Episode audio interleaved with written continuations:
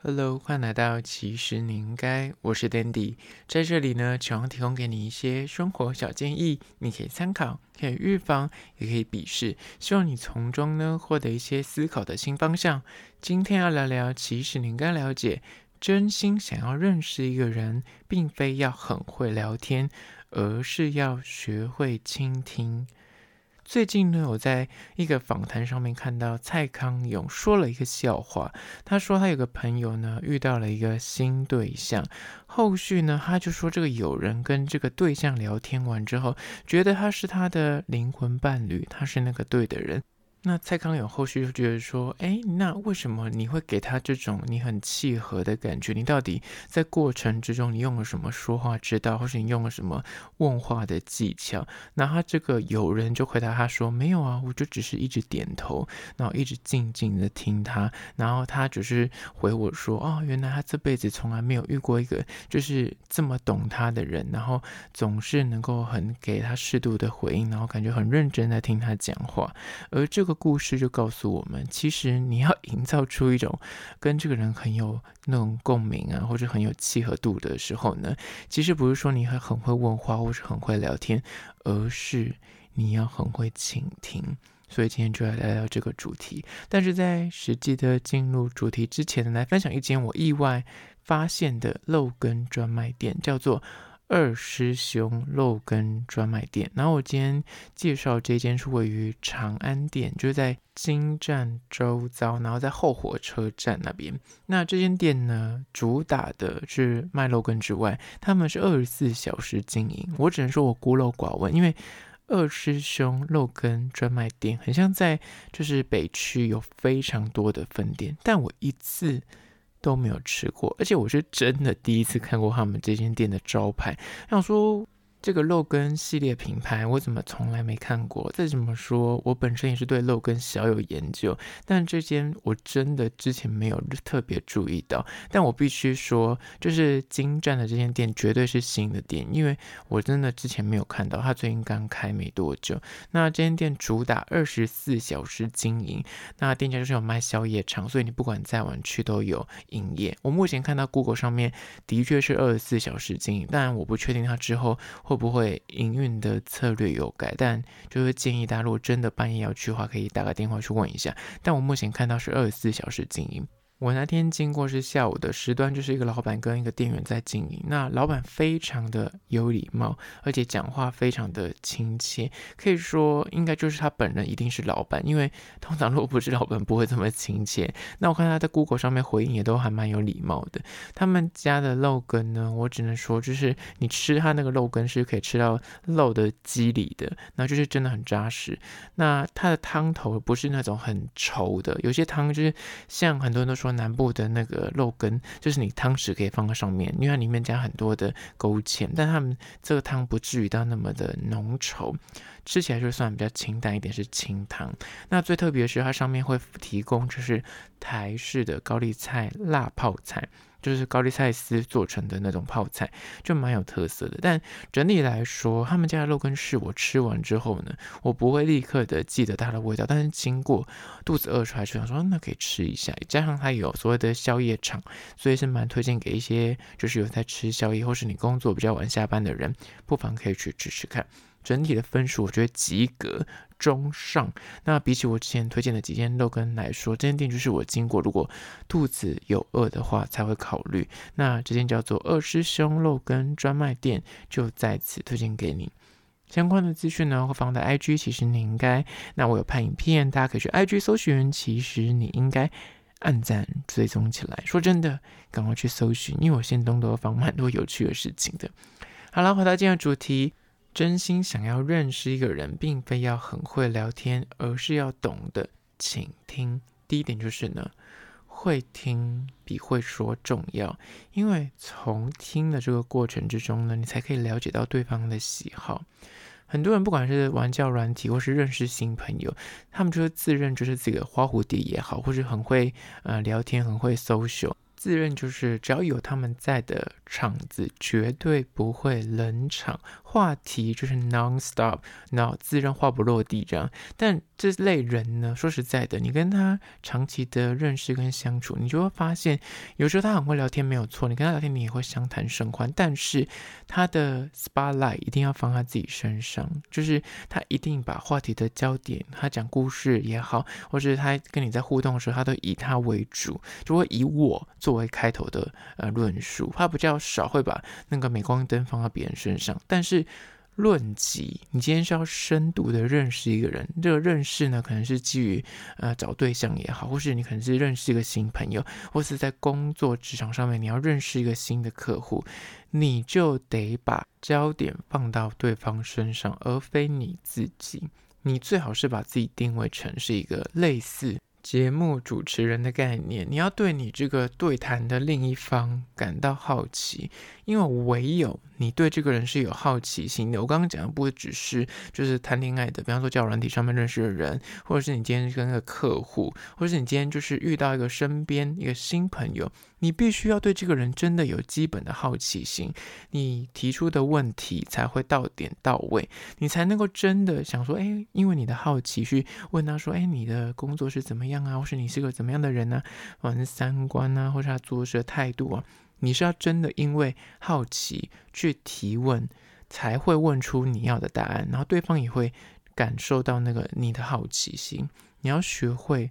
打开耳朵去听对方的说话内容，这一点真的非常重要。因为我在工作中之前可能会有一些访谈的需求，不一定是影音，就是实际上拍摄或是在文字访谈的时候，之前可能遇到很多同事，然后我在听他们访谈的时候，你就会发现，会不会访问的人呢？决胜点其实不是说他的访问技巧，或是会不会聊天，而是就是真的有没有把耳朵打开。我常在提醒，就是之前的编辑，很多人就是列了访纲，他就照第一个题目念到第十个题目，他其实根本没有在听那个对答者他在回答的内容，他就单纯的就像是读稿机一样，第一题问完之后就接第二题，他没有想要延续，也没有想要从你的回答之中去诶给你一点反应也好，或去延续这个话题。那这种状态，其实说话的人就。就会觉得说好，那你既然就是公事公办的在问我一二三四五六七八九十，那我就回你一二三四五六七八九十。但反过来说，如果这个对谈者他是有感受到是，诶，你每个问题都有认真听进去，而且从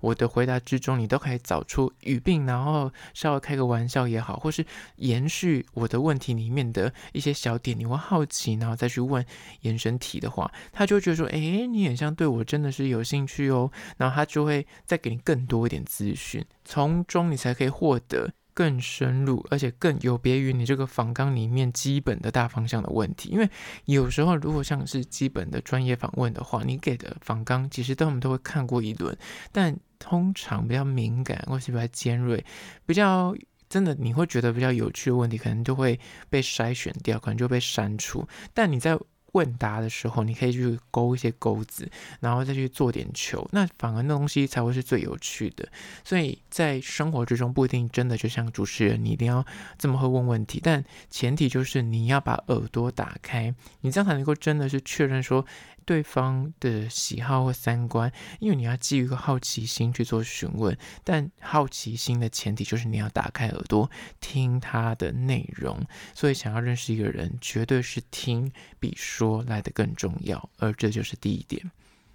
接下来第二点，关于说真心的想认识一个人，并非要很会聊天，而是要很会倾听。第二点就是倾听也是一种学问，并非就是假装的点头或敷衍的回应就是有在听。你知道回应可以很敷衍，你可能可以就一直点头，嗯嗯嗯，或者有些人就会说哦，原来笑死，真的假的？我说哦，真的哦，什么之类，就会这种很敷衍的答案。就其实你可以感受到对方。可能就没有认真在听你的讲述，他只是给你一些 feedback，但是 feedback 你可以感受到他是有听还是没听的。更不用说，如果你们是长期的想要交流下去，就是刚刚说，比方说是认识呃新对象，或是你要认识一个新同事，或是认识个新朋友，你们不是一次性的那种哦，可能就是接待客户，然后他就来一次，你就不会再跟他聊下去，是之后还会遇到的这种长期交流下去的，你过往聊过的